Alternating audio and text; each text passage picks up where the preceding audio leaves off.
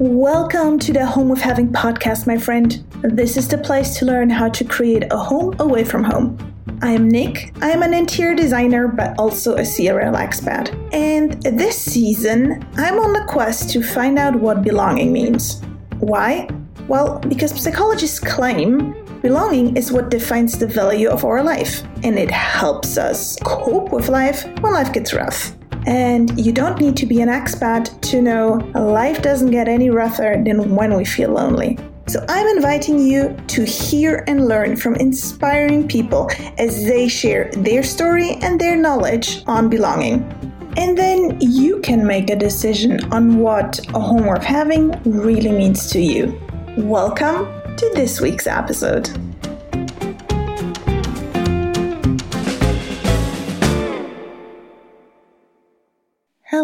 My friend. How are you? It has been a while, and in the meantime, so many things have happened. Why don't we just start with this last weekend? Friend, I have discovered Clubhouse and I'm totally in love. Now, if you haven't heard about the hype yet, it's a new way of communicating with complete strangers on very specific topics. And it's amazing because you can smell from a mile away who knows their shit and who is just bullshitting. Because everything is happening voice only. You can't hide behind a fancy production. It's a conversation. You have to react. And people with knowledge just shine through. It's incredible. So, yesterday, I've basically spent my entire day on Clubhouse talking about the topic of expat life and the challenges and the difference between culture shock and culture grief. And I'm totally planning to redo that. I called my room the thriving expat because that's who we want to be, right? But then I later joined another room. It's a fantastic fantastic group hosted by some amazing people. And the topic was mental wellness as an expat during COVID. Wow, right? There was so much great input. And it was so inspiring that it made me raise my hand, go on stage, and share my very personal best tips on how to preserve your mental wellness during times of struggle. And that then just inspired me to restart my podcast and share this information with you as well. So, I have three tips for you today. So, if you're struggling with isolation, with lockdown, with being apart from your loved ones, with just missing out on human interaction, here we go. First of all, remember the way you give this whole lockdown situation is so often about the people we don't see and the input we don't get, the inspiration we're not receiving. And that is all well and true, but it's just one side of the medal because the other side of the medal is in order to feel good about ourselves, we also need to be able to give. So, any change of circumstances always requires us to adapt and we might find ourselves in some sort of role we're not used to or we're not prepared to play. Whenever that big frustration hits you and you start to feel isolated, it is often due to how you are hindered to participate in society, to be a part of community. So, isolation angst with COVID is very much like the situation upon arrival in a new place as an expat. You are being deprived of your usual way of interaction with the outside world. You're feeling isolated and lonely, and it's not just about seeing other people, but being seen by other people. Or, in other words, not being seen not being able to contribute and not being able to give and be of service as you are used to and the way you're good at, that can weigh just as heavy on you as not receiving from others. So, our sense of personal pride is so tightly knit to our identity. And if that identity is being messed with, how do we overcome it? How can you still participate and enrich your environment and the people, even though you might not be able to personally see them?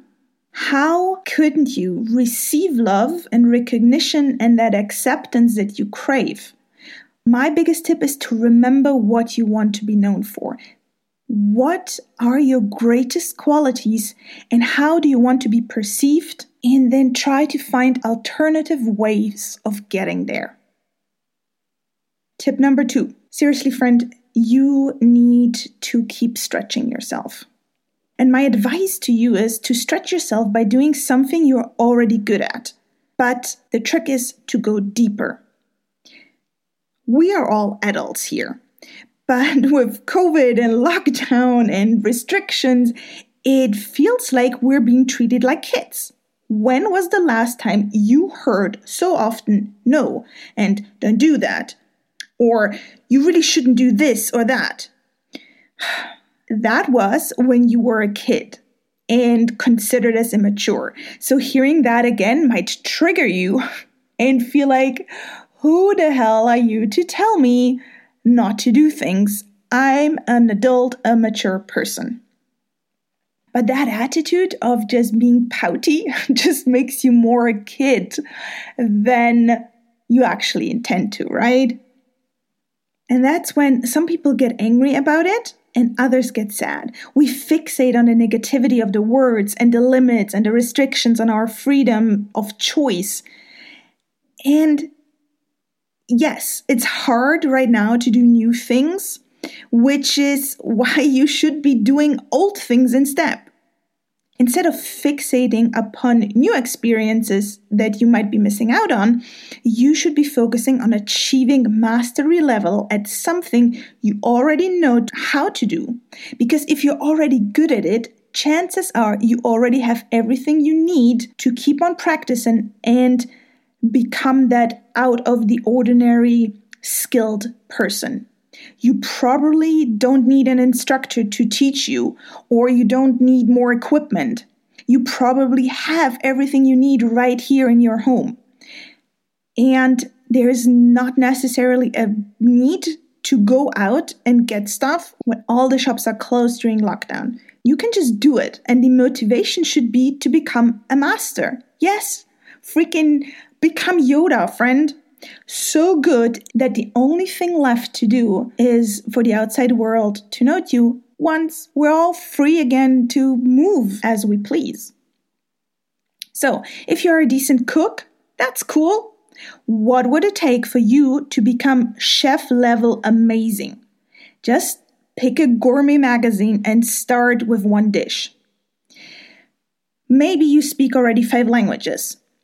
Brilliant! Pick a sixth one because you know the process of learning new languages, and that is not intimidating to you.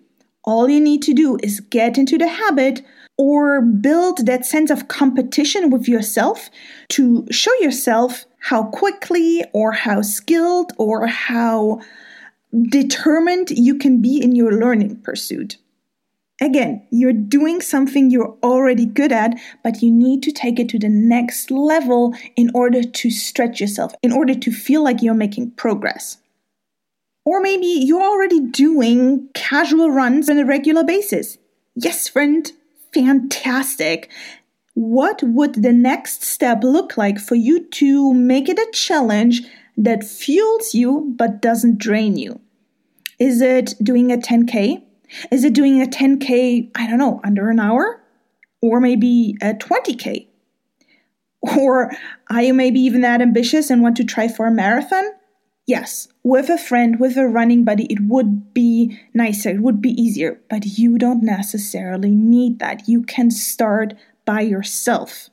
Don't let the restrictions hinder you. Just tell yourself you're pushing yourself to become a master.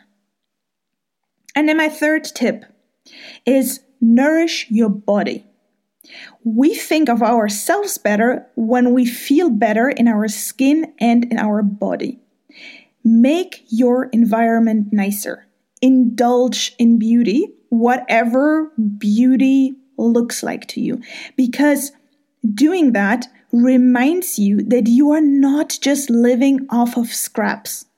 Make your body like the situation and the circumstances it is in. It will help remind your mind then in return that you are good and there is not much to complain about. This can be as simple and easy as, for example, tricking your body to think it's summer. All you need to do is to go to the cupboard, grab that sun lotion bottle from last season, and rub it into your forearms. And then note how your mind instantly goes to memories of sun, beach, and laughter with friends. Know how your tongue suddenly remembers the taste of cold watermelon and summer cocktails. Then go into the kitchen and add a slice of lemon to your water. And then, yes, go back to your desk or wherever it is you work and hum that summer tune whilst seriously adulting and showing up as everybody requires you to do. Will this always work? Well, the first times for sure, because no other sense is so heavily connected to our memories as smell and taste. And yes, yes, of course, sure. You can't overdo it because then all those sensations will start to remind you of work at home in winter but that does not mean that you can't use it from time to time. Just give it a try.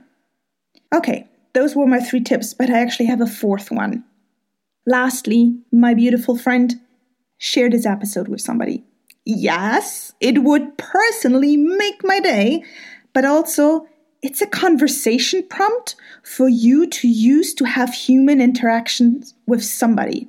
May that be your friends, may that be family, may that be a work colleague if you are still going to work in an office environment.